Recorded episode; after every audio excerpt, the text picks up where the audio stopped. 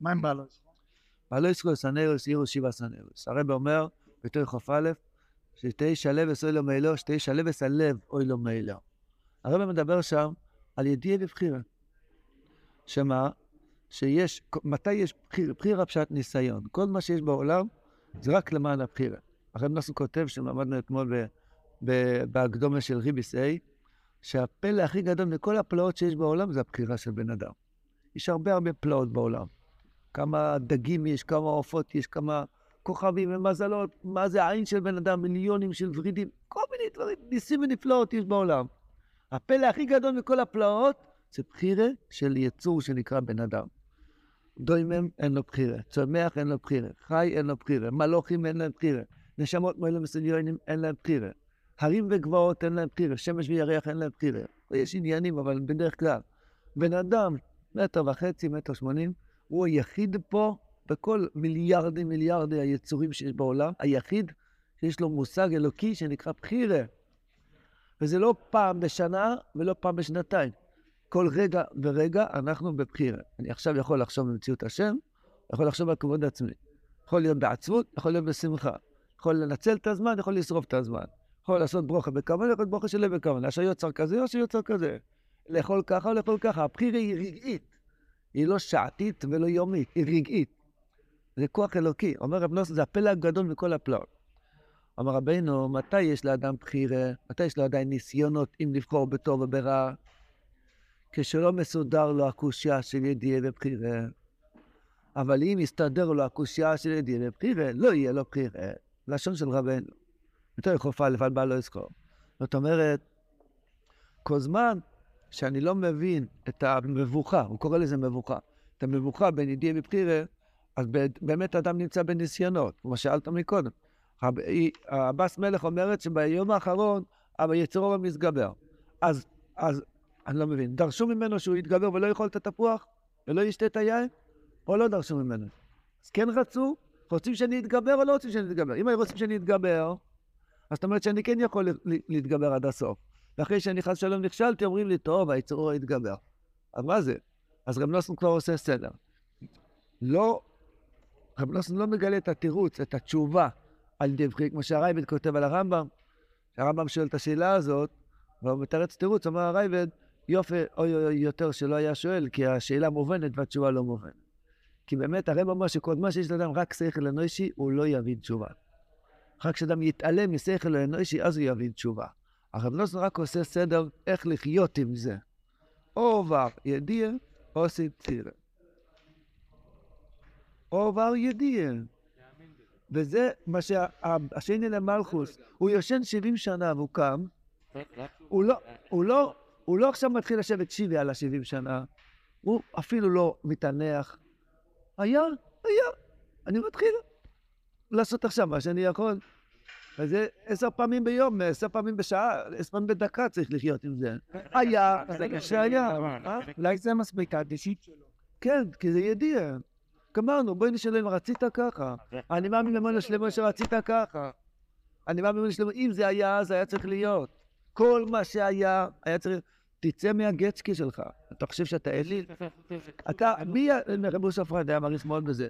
מה אתה? אתה אלוהים שאתה, אלוהים אחרים שאתה מנהיג את העולם, ולא מתאים לך שהיה כך וכך? הקדוש ברוך הוא מנהיג את העולם. והוא הוליך אותך מאיפה שאתה נמצא בדיוק עכשיו. אז למה קשה לדבר מזה ואסור לדבר מזה בקול? רב נוסון כותב שברוך שם צריכים להגיד בשקט בגלל זה. שבגלל, ש... כי הגמור אומרת ככה, כמו שהמטרוניס, המלכה, היא אהבה מאוד את השרוף של הסיר. הצ'וד בלמטה, איך? ציקי גדרו. אה? ניפדש ושט. כן, אז אחרי זירה. אז, אז כתוב ככה. אז כתוב, תוימר, יש לו גנאי. היא תגיד למשרתים, תביאו לי צלחת עם פדש, נו, מלכה עם קטע של זהב, אוכלת, זה חרוך, מסה, התחתית של הסיר. לא איתו אמר, יש לה צר. היא אוהבת את זה, מה לעשות? יש לה, היא מבינה. אז הביא, מה עשו עבודהו? הביאו לו בחשאי, הביאו לו בשקט. אומר, אומר, אומר המדרס, ברוך שם כל מחוץ אלינו מועד. בקול אי אפשר להגיד, כי לא יאמור עם מוישה. לא להגיד את זה בכלל אי אפשר, כי יעקב אבינו כן אמר. מה עושים? אומרים ברוך שם בשקט. אומר רב נוסן, מה הפירוש בזה?